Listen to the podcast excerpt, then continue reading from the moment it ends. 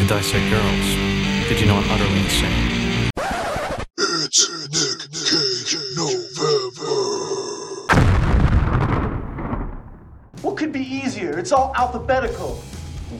You just put it in the right file according to alphabetical order. You know, A, B, C, D, E, F, G, Hater. H, I, J, K, L, M, N, O, P, Hater. Q, R, S, T, U, V, W, X, Y, Z. Huh? That's all you have to do. Look, Doc, I spent last Tuesday watching fibers on my carpet. And the whole time I was watching my carpet, I was worrying that I, I might vomit. And the whole time I was thinking, I'm a grown man. I should know what goes on in my head. And the more I thought about it, the more I realized that I should just blow my brains out and end it all. But then I thought, when I, well, if I thought more about blowing my brains out, I started worrying about what that was gonna do to my goddamn carpet. Okay? So, that was a good day, Doc, and, and I just want you to give me some pills and let me get on with my life. Hooray for the sounds of fucking silence. I just sold 50 cars for you in one night. All right, I'm a little tired, I'm a little wired, and I think I deserve a little appreciation. Pick the fucking card! Ta-da! Oh yeah! You put your right foot in, you take your right foot out, you do the hokey pokey, and you fucking work it all out. Mouth to dildo, dildo to ass, ass to ass. Hi, Brent. Anal beads. I'm sorry I was such a saint before, and I'm, I'm such a prick now. Put the bunny back in the box. Hello and welcome back to the Skewered Universe podcast. As you heard, it is Nick Cage November, where we here at the Skewered Universe celebrate the works of one Nicolas Coppola, better known as Nicolas Cage. My name is Jeff, your host, you know that, and I'm joined, as always, by Leanne, the comic relief, the brains behind the operation. I'm I'm just a pretty face, ladies and gentlemen. This this is the one who runs the show. How you doing, Leanne? Good enough to tell everybody to suck dick. Nice, as always. so yes, we are doing Nick Cage November finally. You're I've so excited. I, I am really excited. I am really excited. This was this was the month I've been wanting to do for so long, and I'm finally pulling the trigger and doing it. One because alliteration, Nick Cage, November. I mean, Cage doesn't really work, but and because it's my birthday month. I know some people are like, Scorpio season. Exactly. Some people are like, November's about Thanksgiving. It's really about me, people. This is my month. This is my time. Down here. Okay, let's not do Goonies references anymore. So, it is Sunday, November 14th. And I want to talk real quick, and then I'm going to ask you a few things. But last night, I got to watch AEW Full Gear. And again, you were very excited. I was very excited. I have not been this excited to watch a wrestling pay per view since I was probably a teenager, maybe in my early 20s. Because I've been let down by WWE so much in the past several years. But AEW has renewed my love for pro wrestling, and last night was an awesome show. From the pre show to the main event. There's two things I want to touch on. The Eddie Kingston versus CM Punk match was fucking insane. Yeah, they they work really well together. They beat the hell out of each other, but they have they have a connection in the ring that is undeniable. Speaking of Scorpio season, CM Punk. CM Punk, fellow Scorpio. Shout out to CM Punk. you won't hear this, but what the hell? Actually, there are three things I want to talk about because we both watched the Darby Allin versus MJF match, Yes. and we both agreed they also have really good in ring chemistry. Yeah, it was almost like a ballet. It really was. You don't see that too often where two guys just seem to really mesh and be able to flow. Like you see guys who can work well together, you're like, oh, they're they're really doing well. These guys seem like they knew exactly what to do. But they also sell it. Like Oh, the they're selling. really good at selling it. The selling by Darby, where you were saying he just goes limp hmm when he needs to. That that was a good match, but my favorite match the payoff for a two year, possibly even longer than that story of Hangman Page going down the road of redemption to finally beating Kenny the Best Bout Machine Omega to become the AEW World Champion. It was a perfect match. And I'm going to tell you right now, I got a little emotional at the end. There were some tears in my eyes because I've been so invested in this story. I didn't know what was going to happen, and if you haven't watched the match, well, here's a few spoilers. The Young Bucks had come down to ringside. Nick had gone to one side of the ring, Matt was on the other.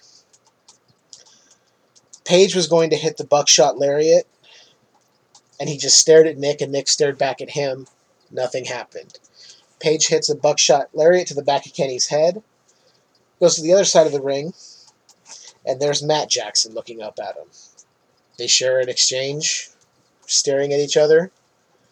Matt just nods with this look of, it's your time, go for it. Buckshot lariat from Hangman, the three count, new champion. And I was watching part of, uh, you know, you know the podcast Wrestle Talk that I listen to and the videos I watch all the time. Yes, it's a very good one. And Luke made a point, and I didn't even think about it because Hangman had a promo where he told the Young Bucks, "I'm sorry for everything I did, but if you interfere in my match, basically saying I will ruin your lives and your careers." And he goes, "The apology meant something," and that's that's little details that go into storytelling that make it that much better. But my favorite part was the Dark Order comes out to the stage. They're clapping and applauding. They're celebrating. Page calls them in the ring. Alex Reynolds goes to hand Hangman a beer. Hangman didn't drink the beer. He tossed the beer behind him, and they just had a group hug. They hoisted Page up on their shoulders and celebrated the win. And I am one happy motherfucking wrestling fan today. Aside from that, really the only other thing I can think of I've been doing is we've been kind of doing a semi rewatch of Dexter. Sort of, kind of, but not really paying too close of attention just kind of on in the background. But I started reading my trade paperback, uh, the first, I think there's three of them, but I have the first one, of Marvel Zombies, and that's actually pretty damn good. That's all I've been up to. Is there anything you've been up to, Leanne? Um, I know I ask you this question all the time, and you're Every never ready time. for it. and I'm never prepared. Um, well, okay, so I have been actually listening to a real podcast as opposed to Dateline or 48 Hours, which is literally just the audio of the show. Right. Turns out I'm not a huge podcast person, but I've been listening to Strange Highways by our dear friend Paul. And I've also been going through the Twilight episodes too. Like on, I think it's, is it Amazon? No. Um, I think it is Amazon. Yeah. Well, 'Cause It was Netflix, and now it's on Amazon, I believe. yeah, it's a lot of fun. It makes my night job go by very, very quickly. podcasts tend to do that if you find the right ones and if you're not somebody who listens to like you know 40 like i do because i'm an insane person and i have to yeah speaking of paul i've been listening to his other podcast invasion of the podcast. And because i am that crazy person like i said i've gone all the way back to the beginning. Because that's what you do. because that's what i do because i have to listen to the genesis of the show and then try and get caught up. It'll take me a while. I've done it with other podcasts but i have to parse it out like do so many a day and then move on to other podcasts to keep them current and then go back. It's an ongoing struggle but i put it on myself but listening to podcasts at one and a quarter speed is really good for getting through. I've also been listening to uh, It again. oh the audiobook Yeah. yeah I read it as a kid, but then, you know, over the years I've forgotten about it. Mhm. I started listening to it, and I'm like, oh, oh, okay. okay, I was not prepared. there's certain things you forget about and then when you're you start going through the audiobook, or even if you were to pick up the book and read it again, you're like, oh yeah, Yeah. yeah. I I read that book twice when I was younger, and I remember reading parts of it and getting so lost in the book that I would have to force myself to stop because I wouldn't be paying attention to anything going on around me. Yeah, I've thought I've tried to listen to it after work on the way home, but I can't do it because I'm concentrating on driving, so it's like my brain can't hear it. it, it's not the same. It's not the same. I tried that too, and I was like, you know what, this ain't doing it. I gotta Yeah. go. Like podcasts, I can do. Anyone who listens to podcasts, probably aside from yourself, because you're not a big podcast person.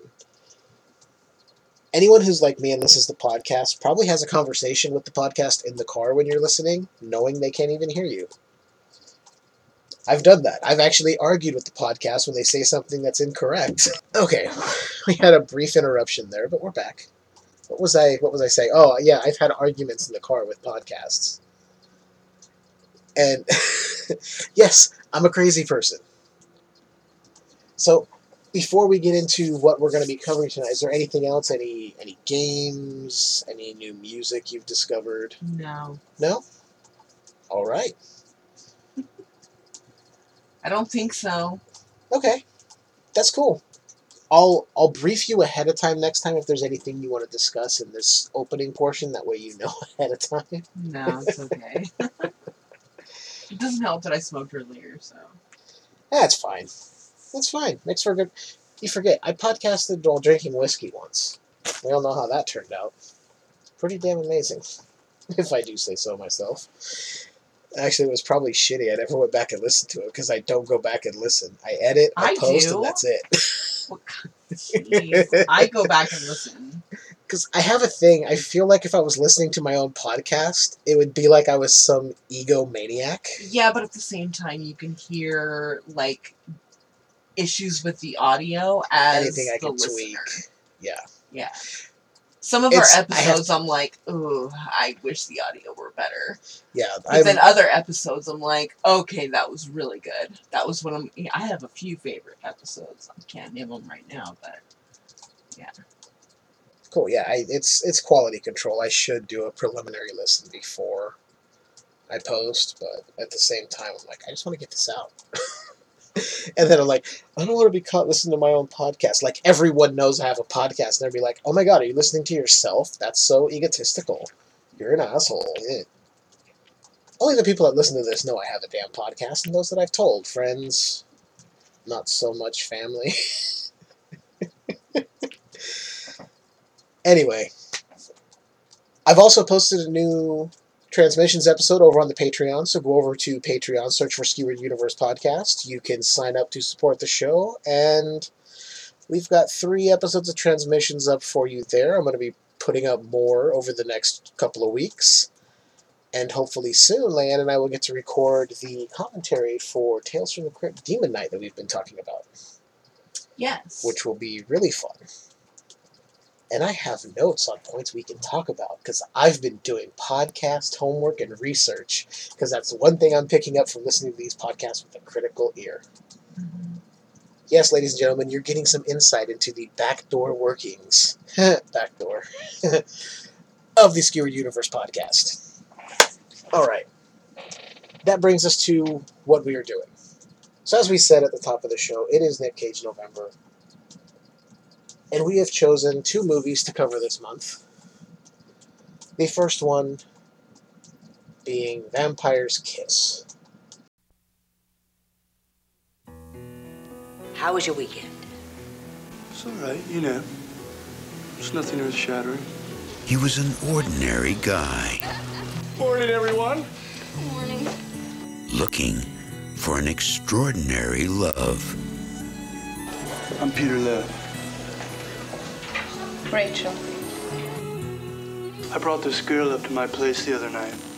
It started with a kiss, Really hot. a very special kiss, You wanted her very badly. Yeah. a kiss that could drive you mad. I hate interrupted love affairs, don't you? Yep, yep, yep, yep, yep, yep. It's affecting his work, There you are. It's a horrible, horrible job. And you have to do it. It's ruining his appetite. My next appointment with you is uh, Tuesday afternoon. I'd like to make it sooner. It's spoiling his sleep. Sooner. And don't think people haven't noticed. Am I getting through to you, Alva? He is so eccentric. My, my. For Peter Loew, Oh, sooner. That's just love Love? Love. in the big city. Yeah! Don't laugh. I'm a professional. I don't laugh. I'm a vampire! I'm a vampire! I'm a vampire! Nicolas Cage, The tortures of the damned! Maria Conchita Alonso, Shoot. Do it or I'll fire you. Do you understand? Not the floor, Alva. And Jennifer Beals. You're so pathetic. Vampire's Kiss. Strange stuff. I'll never do that again. Jeez.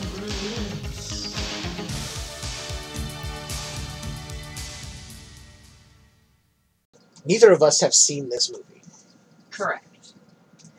and it has regained some popularity recently because now it is readily available. Because for a long time it was only available on like VHS, maybe a limited run DVD. I'm not hundred percent certain.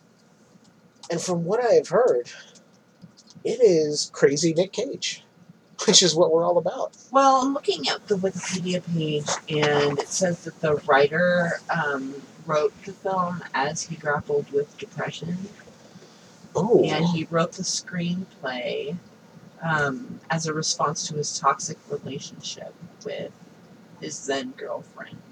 oh wow. That's going to be interesting to see if we can pick up on those notes as we watch the film. Yeah. That'll be interesting.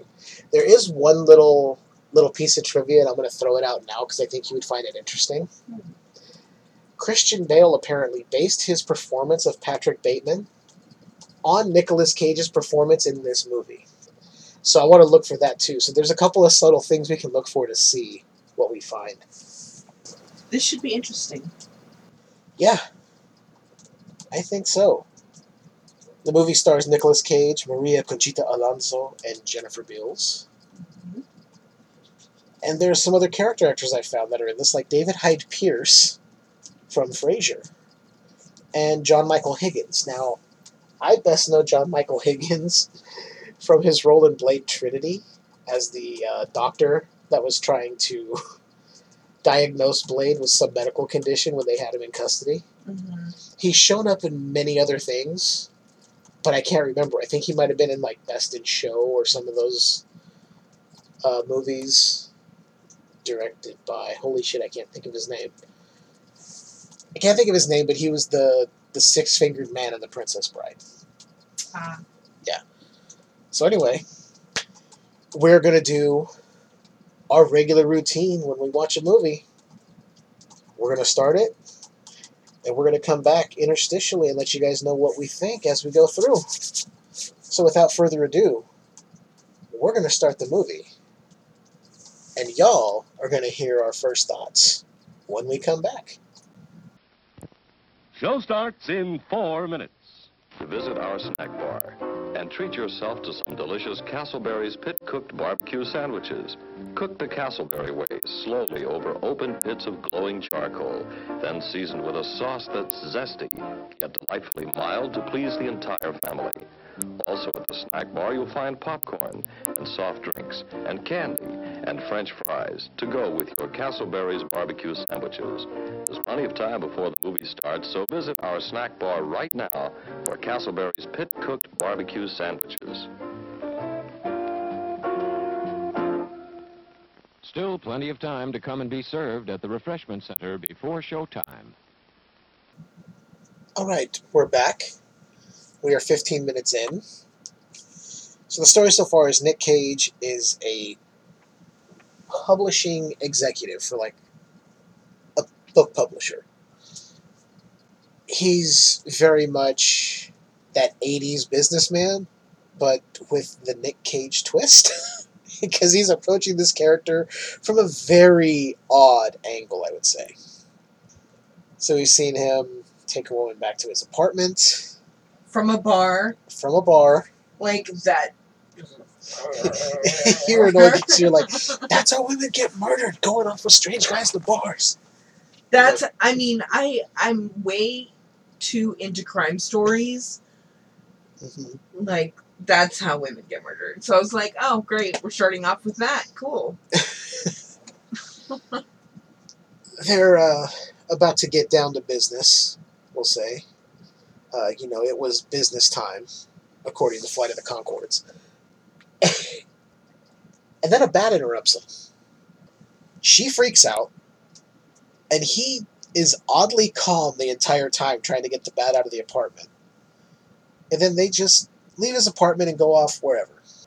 And he's recanting this to his therapist, who looks like she's going, "This guy's fucking nuts." And what was it? What was it? You made a comment. Her the look on her face that she would take the case for free. yeah.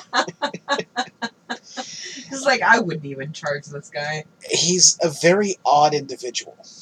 He left it on such a strange note. Like I'm not happy that I imagined him with a boner, but you know it happened, and now we have to try to pretend it didn't happen.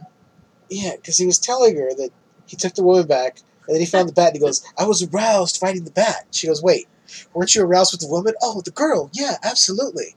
But then you know, it went away, and then I was in Mortal Kombat with this bat, and it came back. I'm like, and then he just goes, "Okay, Okay, bye." bye.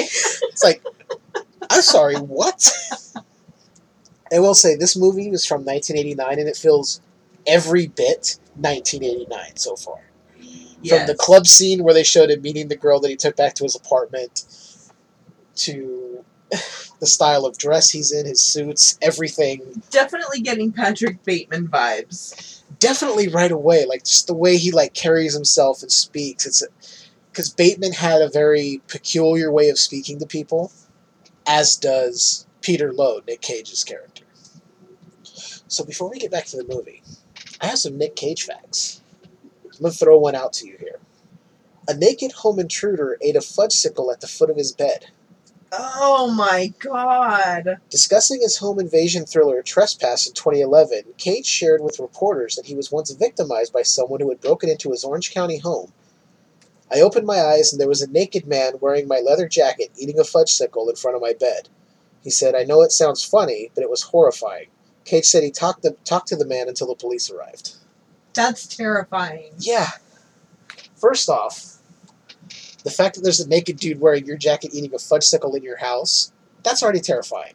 And I know for you, somebody just staring at you while you sleep, Oh, it's like I can't handle it. that's a nightmare.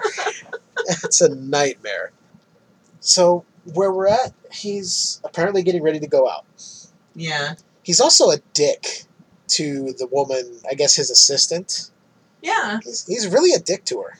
Well, yes. But I think it's just his but He's nature. also he did tell her something very specific, He did. and she misunderstood. But it's like, he immediately went from like zero to a hundred. I already told you. I checked those files. I'm like, oh, it's a better way to handle this, man. Come on, some rapport here. But you know,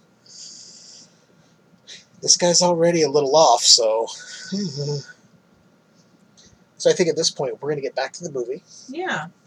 and we'll get back to you guys in a brief moment.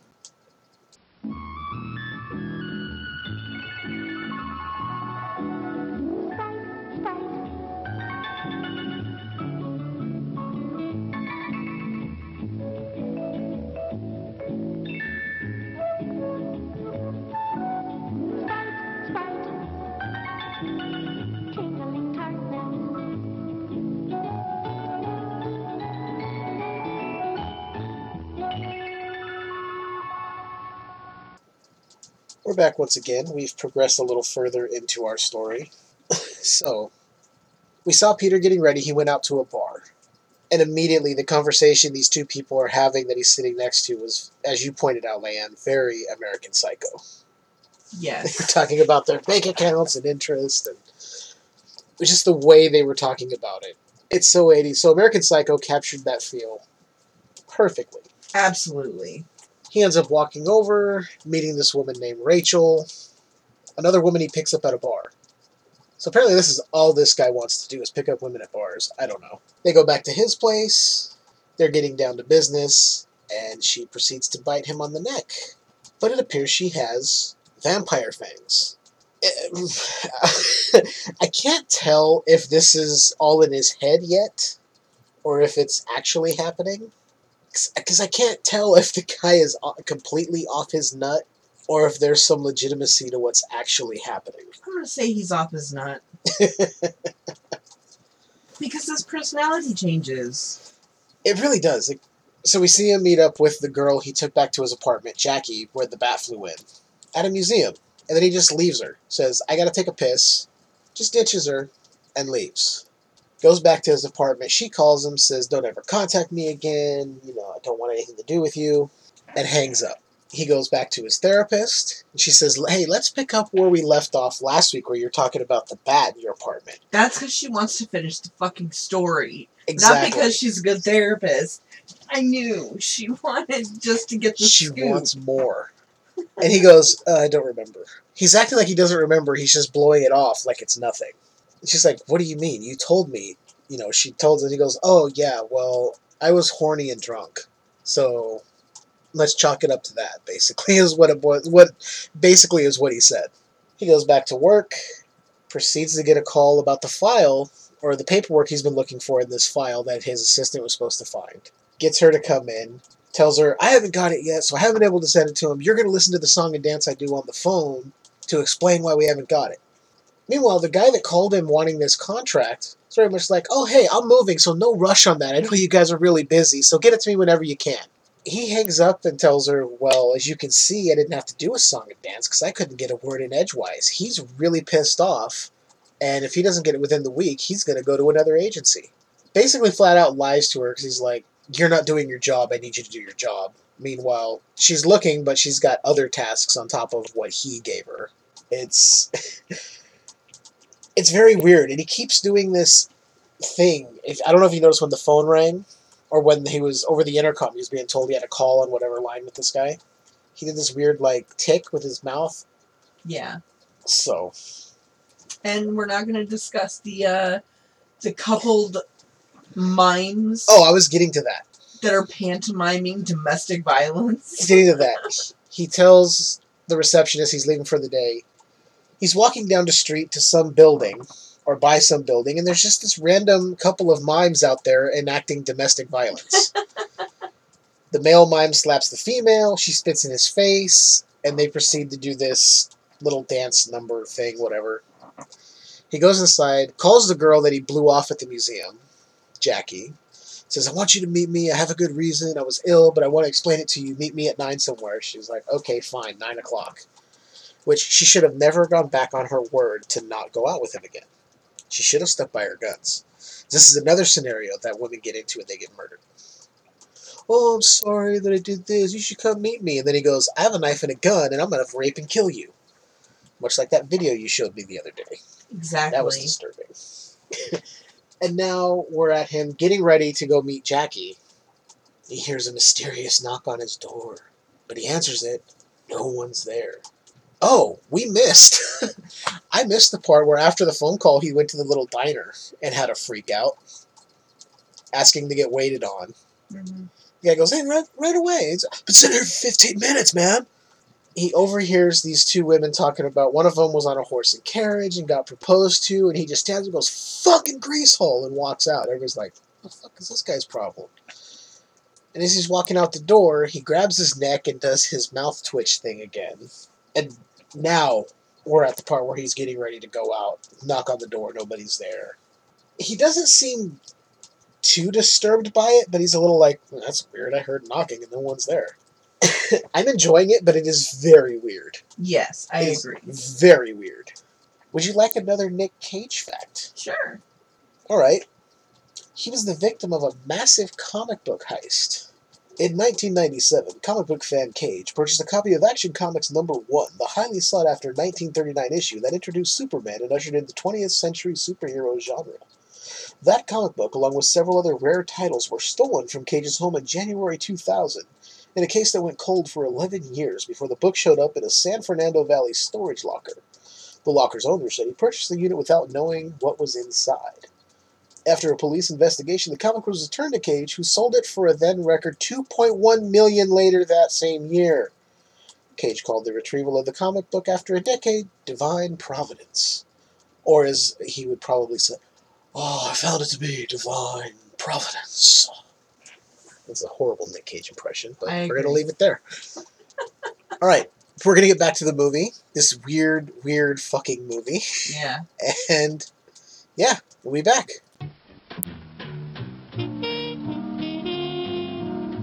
Music to the ears of the hungry. The sizzle of a mouth-watering hamburger. Fresh, lean beef, done to a golden brown, couched in a soft bun, and garnished to taste. Man, that's hunger heaven. And you'll feel like you're heaven sent when you get one at our refreshment stand. Okay, this movie is really fucking weird. so, we've watched some more.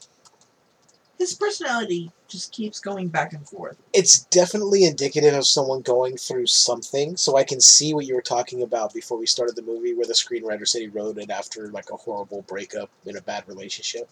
It definitely has that vibe, so I'm catching that. And I'm also picking up on those Patrick Bateman vibes. For sure. So he's blown off Jackie once again because Rachel showed up and seduced him back to his apartment and was biting his neck again. I thought it was because he had a freaking board meeting or whatever with the guys that thought it was hilarious that he ran after her. No, no, no. That was that was after this. Oh. So they're back doing their thing again. She's biting him on the neck in a scene that mimics the first time they were together. So it's very odd if it's happening again or if he's just that out of it that this is all in his head. And then the next day is where this happens. He goes in and he starts just yelling for Alva over and over again, increasingly getting louder. And I had a thought in my head as he was doing that of the chipmunks, where Dave would always yell for Alvin. Yeah.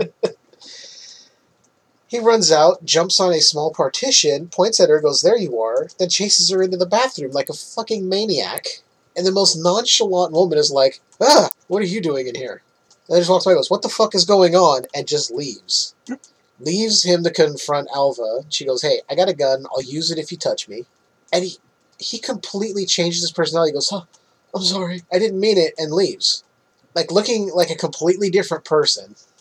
it's fucking insane.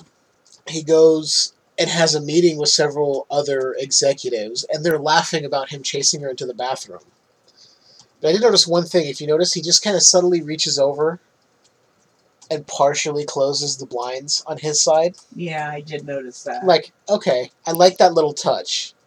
But they're like, oh, she wanted a raise after you chased her. Oh, she thinks she deserves it. Basically, think of any conversation rich 80s white guys would have in any movie, and that's this conversation. He destroys his apartment after he gets a note from Jackie saying, stay out of my life. And, oh my god, it's insane. He's telling Alva she needs to stay late to go through that file to find the contract they want. Goes into a whole crazy rant about how it's a horrible job and she has to do it, and he would never put anyone else on it because it's a horrible job and he wants her to do it. And now he's back in his apartment, and it looks like Rachel has shown up again. It's it's very hard to kind of synopsize this movie because it is kind of all over the place at times. But the way I'm seeing it is, it's sort of we're just witnessing this guy's mental breakdown, almost like, and it's almost like he's read too many of the books that this agency he works for has published. So he's created this narrative in his head as to what's happening to him, as opposed to he just needs to continue therapy and maybe get other help as well. Yeah. I'm not sure, but that that's what I'm taking away so far. But I'm interested to see where the hell it goes. Same here. I mean, I'm waiting for. I don't know. I, I feel like there's more to it, but we haven't gotten there yet. Yeah, I feel like we're getting a slow descent into his madness. Yeah. Because his personality, you can see where he starts to spiral downward, and then it's almost like he catches himself and tries to correct course. But then something throws him even further down, and he keeps trying to course correct, like, I need to keep it somewhat normal. Which, normal said bye bye to this guy a long time ago, even at the beginning of the film. Yeah. So before we get back, Do you have another fact? would you like another Nicolas Cage fact? Absolutely. He bought a pyramid tomb. A what? A pyramid tomb. Oh. Why? Standing in St. Louis Cemetery number one in New Orleans is a nine foot pyramid tube that carries a Latin maxim, omni ab uno, everything from one. The grave underneath is currently unoccupied, but some have speculated that it may eventually house Cage, who purchased the twin plots in 2010 and built the pyramid over them. The actor has never publicly commented on the sale. So we have no idea why he did it. Huh. It's probably just one of those things where he's like, I want a real unique tombstone. I'm going to buy a pyramid and put it over my grave. It's like, okay. Yeah, well, I get the feeling, isn't he one of those spiritual type actors, too? I think so. He has a very unique outlook on life. Yeah, like maybe he did too many drugs. oh, sort of like how he said in this movie he took mescaline and it made him freak out. Yeah. Oh my god. This this is a wacky movie. I'm glad we chose it. Yeah. And we're gonna get back to it and see if we start to see any indications of him I guess starting to believe he's a vampire because he's already being led away, sort of like if he's already under her trance, kind of like how Renfield was Dracula's assistant and would be under that spell. But uh, yeah, it's fucking weird, man. We'll be back. Your attention, please. All new Hotshot electric in-car heaters have been installed for your comfort and convenience. Just insert heater through car window and turn on the switch. When leaving, please turn switch off and replace on speaker post. Warning, high voltage. For your own safety, do not attempt to repair or remove wires. Do not attempt to open heater unit. If you need assistance, please notify the theater box office or concession manager. Another 15 minutes in, and more questions left unanswered. yeah. we see another night he has with Rachel. And she's like, Tell me you love me, just begging him to tell her that he loves her, and he does.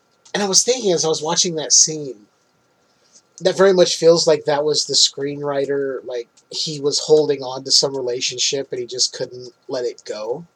Yeah. I feel like that this character, her, this Rachel the vampire, is a representation of whatever he's holding on to. That's driving him deeper into his fucking insanity spiral. Yeah. He goes into work the next day. Alva has called in sick. And he does the, the most creepiest fucking thing you can do. Gets her address and goes to her home. Yeah. Pleads with her to come back. Oh, I'm sorry. You know The pressure. I don't even care if we get the contract. If we lose that guy, fuck him. Whatever. It's no big deal. Only for him, only for him to do a quick 180 once they're in the cab. Yeah, he convinces her to come into work anyway. Pay says, "I'll pay for the cab ride, no big deal." And then once they're in there, he's immediately right back. We're gonna find that file. She's like, "Well, I thought you said it didn't really matter." He's like, "Well, yeah, we still have to do our job." it's uh, this guy is fucking insane, man. Yeah. So something about about this last part made us laugh. Yeah, we'll get there. Okay. Alva ends up asking to stop by a gas station where her brother works, and she gets blanks for her gun because she has no ammo for it because she's scared shitless by fucking Peter Loew because, yeah, he's a certified crazy person. He's insane. Mm-hmm. They get back to the office, whatever, they're doing their thing.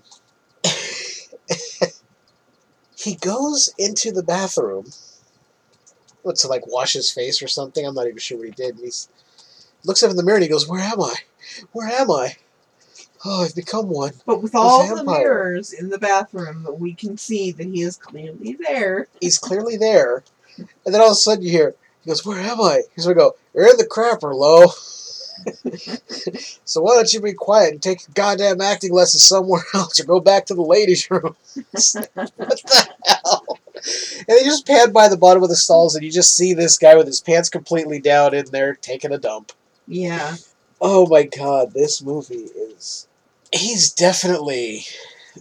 Uh, just. Crazy? Crazy, yeah.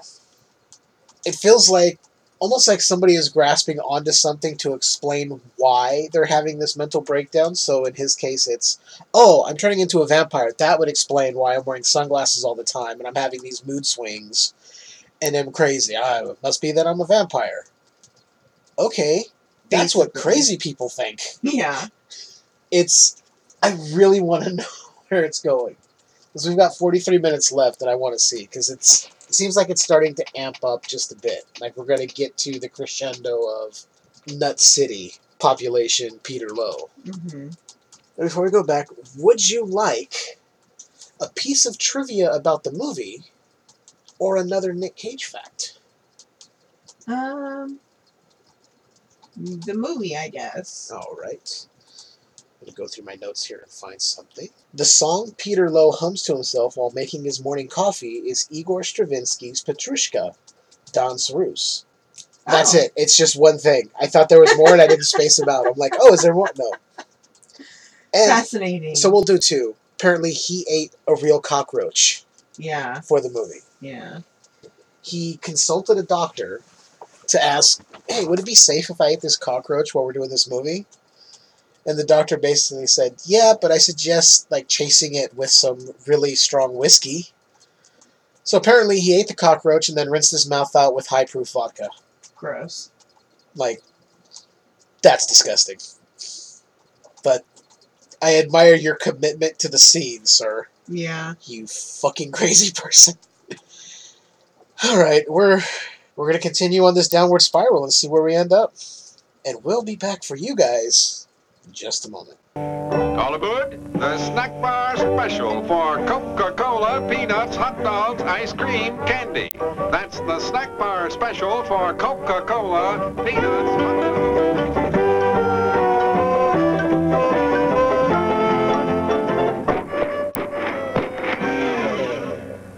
Another 15 minutes down, and we are deeper into the psychotic break of Peter Loew. He's definitely batshit crazy. Oh, yes. So, after his encounter with the pooping man in the bathroom, he runs back to his office, immediately closes the blinds, and starts to just have a, a breakdown in his office. We see Alva's there late. She finally finds the contract they've been looking for. But in the meantime, we see that Rachel has appeared in Peter's office once again, nibbling on his neck. Alva's knocking on the door trying to tell him, hey, I've got the contract. And then he sees the cab driver from when he brought Alva back to work earlier in the day, talking about his wife. So he's definitely hallucinating shit. Yeah. He's seeing things for sure. He opens the door, she says, Hey, I found it, and he just starts going, It's too late, it's too late, and proceeds to chase her again. He confronts her at the end of a hallway after they go down the stairs. She pulls out her gun and says, I'll kill you, don't rape me. He goes, Well, then shoot me. Shoot me. She fires. He goes, Not the floor, me. And he says, Help me. Help me. And that's the one where I think he's really going, If you kill me, I'll be out of this. I'll be out of my misery. But she obviously can't. She's firing blanks. And that's when she says the line, Please don't rape me. He goes, Rape you? I will. And he rips her dress, proceeds to take her down to the floor where she passes out. I'm assuming from being so overwhelmed with everything. And then he hallucinates that Rachel is there. She tells him, You're with me now, and just laughs. He picks up the gun, and I'm not sure how this effect went off without hurting him, but he puts the barrel of the revolver into his mouth and proceeds to fire it twice. I don't know how you pull that off without getting injured, but holy shit. I mean, yes, it was blanks. Yes, obviously they took precautions, but I would not do that effect if I was an actor. I'd be like, fuck you, I'm not doing that. He doesn't die. Rachel is now gone. It is Alva again. He He's now assuming he's immortal. yeah. He taps her and goes, Hey, hey, I'm a vampire. Goes home, starts ripping everything out of his closet. He is now covered most of his windows. I mean, it's haphazard. There's slots where the light's coming through. It's he's turned his couch over and laid it over on top of him as a coffin. He sees Rachel again, who tells him, "You're a vampire. You know what you have to do." he ends up going to a place to try and buy vampire teeth because he notices he doesn't have fangs and he's trying to figure out why. Sees a really, really good looking pair for 1995. Doesn't have the cash for it. Buys a $3.50 pair of plastic vampire fangs, like the kinds you would get every Halloween when you were a kid, when you want to run around going, I'm a vampire. But that was pre- that was preceded by him running down the street yelling, "I'm a vampire! I'm a vampire! I'm a vampire!" With his, I don't know what this inflection in his speech pattern is. I don't know. I don't know, but it it works because this character is nuts. He frantically goes into a park, puts in the teeth, proceeds to crawl on his hands and knees, and then chase and catch a pigeon. Takes it back to his apartment, and apparently eats the pigeon. Yeah. And I'm telling you, I don't even know where we left off right now because all of that has like killed my brain. Yeah. I know that Alva is not going to work. Her family's trying to figure out what's wrong with her. Well, I think her brother figured it out. Yeah, I think he's got an idea Yeah. of what's going on because he saw Peter in the car when she went there frantically asking for ammunition in case she needed to shoot a motherfucker. And now she's locking herself in her bedroom. Which that scene got really dark for a moment when he went to attack her. I'm like, oh Jesus Christ! Yeah, definitely. And then it, they kind of turned it to be like, okay, it's not as dark as you think, because he's not going to follow through with anything. It's like, yeah, still that was, eesh. this this movie is insane. Apparently, they had to drug that pigeon so Nicolas Cage could catch it. Makes And he had no idea it was drugged. He figured he just caught a pigeon. This. oh my god. This movie is nuts. I heard people say it was insane. I thought, oh, it can't be that crazy. It definitely is. It, definitely, is. Absolutely is. Oh, sorry. I was looking at my notes and the screen locked on us for a second. I'm listening to our dog barking. Yeah, she's barking at something. Oh, yeah, yeah, yeah, yeah. Well, I did notice something as he's. Oh, that's what he did. He called his therapist to try to get a sooner appointment because he's having a freak out. That scene kind of reminded me of American Psycho when he's trying to call his attorney at the end, towards the end of the movie, and he's like, "I did some things. I need some help." It was. It reminded me of that, like desperately reaching out for to somebody. But if you've noticed, the more and more he's progressed into his weird "I think I'm a vampire" phase, he's more his neck and his head are more hunched over, and he's walking a certain way. He's mimicking the actions from the character in Nosferatu Ah, from that old silent film. It's very much that. The arms kind of in front and he's, he's kind of lurched forward a bit. Yeah, it, this fucking movie. telling you. Oh, am I glad we picked it though? Hell yes.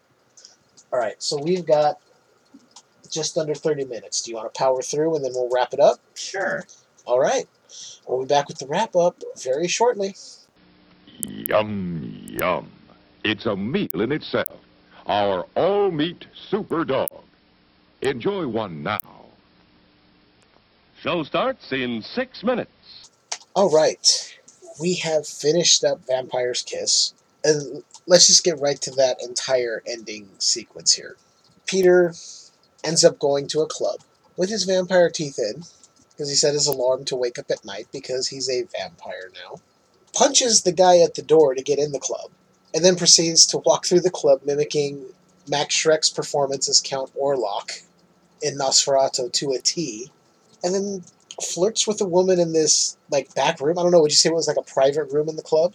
Yeah, that's what it looked like. And she's the only one there. He's flirting with her. They're laughing. He goes to put his hand down her dress. She gets mad, and he proceeds to bite her in the neck With And- his plastic teeth. with his plastic teeth. But when he pulls up, if you notice, the teeth weren't in his mouth, Hmm. and the bite marks on her neck were very much like human bite marks. and he killed her, proceeds to go back out into the main room of the club, starts dry heaving, which he's been doing periodically through this film after his first encounter with Rachel. And we see Rachel again in the club telling him how pathetic he is, and it's terrible. She's just talking down to him the whole time, berating him basically. He's going, But you're with me. Why are you breaking up with me? You're with me. She goes, No, I'm with Donald. And some random dude named Donald shows up. They walk out onto the dance floor where everybody's at. He then crazily makes his way out there himself and sees her, and she's acting like she doesn't know him. Now, this is where I think he may have caught a glimpse of her early on when he went in, hallucinated his whole encounter with her. As he goes up and confronts her, and why are you breaking up with me? And then yelling, She's a vampire, look at her teeth, as he's being dragged out of the club. Tells a group of people out front, I'm a vampire, and they just start laughing. And he grabs some guy who looks like Billy Idol in a leather trench coat, asking if he has a gun. I'll show you. Do you have a gun? They chase him off, laughing at him, telling him, You better get home, buddy. The sun's coming up. We see Alva then goes to her brother and finally tells him what happened. We don't see her tell him, but she goes in there, she's crying, they're hugging, goes, Just tell me what happened. They find his address and proceed to go wait outside his apartment for him to come home. Meanwhile, he is walking down the street. the sun is up and he's freaking out, saying, This is the end, saying all this crazy shit. Pulls a board off of an old pallet on the side of the street tells the couple walking by, I'm a vampire, kill me. Now, the funny thing about that scene is those two people were not actors. They were real people and had no idea a movie was being filmed. That's fantastic. So their reaction to look back, like, what the fuck is wrong with this white person, is genuine and real. And I love that. He keeps making his way down the street, saying all this weird shit, moaning. He goes by a church saying he's a vampire, asking them to take out their rosary beads and hold up the cross to him. He then just walks into the corner of a building, head first. Well, it's apparently his therapist. Apparently, because we get these back and forth, we get this back and forth in this scene of him telling his therapist he doesn't need her anymore, that he just needs to find love. And once he finds love, he'll be happy. And he told her, Don't laugh when I tell you. He says, Oh, if I find love, I'll be happy. She starts laughing. She goes, I have a patient that comes in right after you, and it'll be perfect together. You would have saved money and blah, blah, blah. Her name's Sharon. It'll be great. that whole scene, you cut back to him. He is just crazily talking to this wall. People walking by looking at him like, What's wrong with this guy? The whole scene with the doctor setting him up with her other patient. She brings her in. She's like, Here she is. You'll be great. And he proceeds to tell her, Oh, well, you know, I did rape someone the other night. She goes, Oh, was just releasing of your id. Don't worry about it. Brushes it off like it's nothing. Like, "Ah, don't worry about rape. And he goes, Well, there is something else. I, I did murder someone last night. And she goes, People get murdered all the time. What does it matter? You're fine. The, you're not even under arrest yet. The, I'll take care of the cops. You two just go on your big romance. And this is where I actually really enjoyed this because it showed how good he can be, even if he's acting crazy. He's having a full on conversation with no one walking down the street. Oh, well, my place is right down the way from here. We can go there. You want to go? And then tells her he grew up in Philadelphia, this and that. As soon as they get to the door of his apartment, turns on a dime and starts yelling at her. Like, because he goes, Oh, I was a vampire last week. He goes off, goes up to his apartment, is yelling at her. Meanwhile, Alva tells her brother Emilio, There he is. He gets out of the car as they're waiting, carrying a tire iron, and goes to confront him. Peter's in his apartment, just yelling at her, calling her a filthy pig, just losing his shit. Decides he's just gonna crawl under his couch and go to sleep. While that's happening, Emilio has figured out he's just gonna bust out the window to the main door of the building. He makes his way to Peter's apartment, lifts the couch up, tells him to get up, and Peter just grabs these this piece of wooden pallet as holds it to his chest, like he's almost like he's trying to push it in, but he can't find the will to do it. And Alva's brother just pushes down, pushes through his chest, and that's that's it. This is the death of Peter Loew. Yep. The last thing we see is Rachel coming on screen saying, Dream of me, my angel.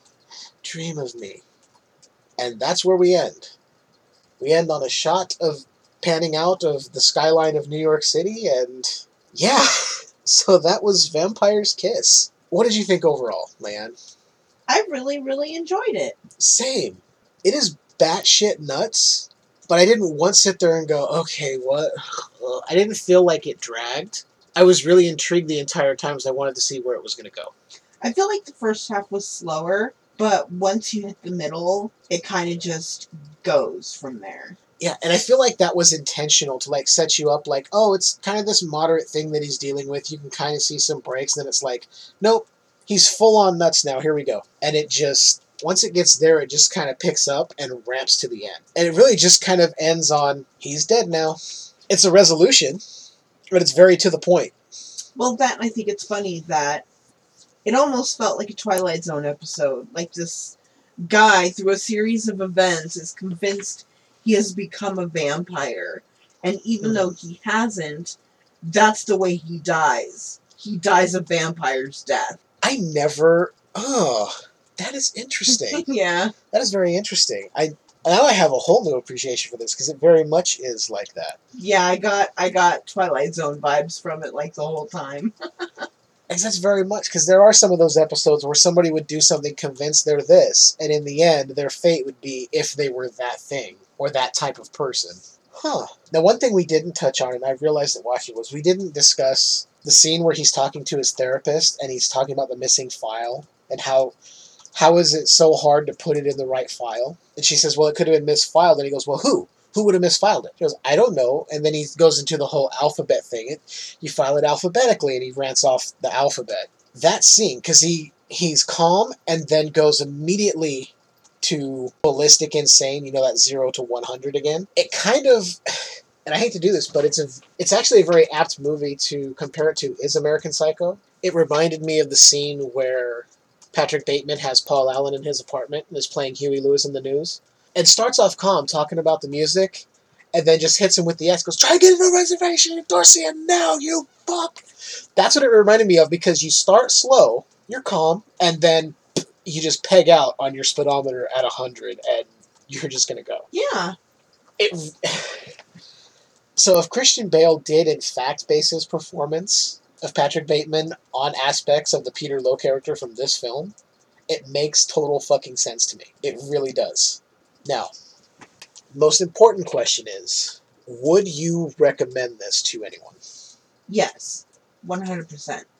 Same. I'm I give you. it I give it five out of five stars. Nice. I'm I'm on the four and a half out of five, but still very high. Yeah.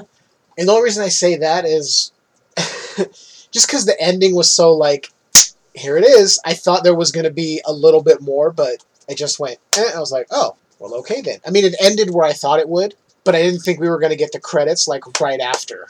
They show him just laying there bleeding out, dead, with a wooden stake in his heart. Yeah.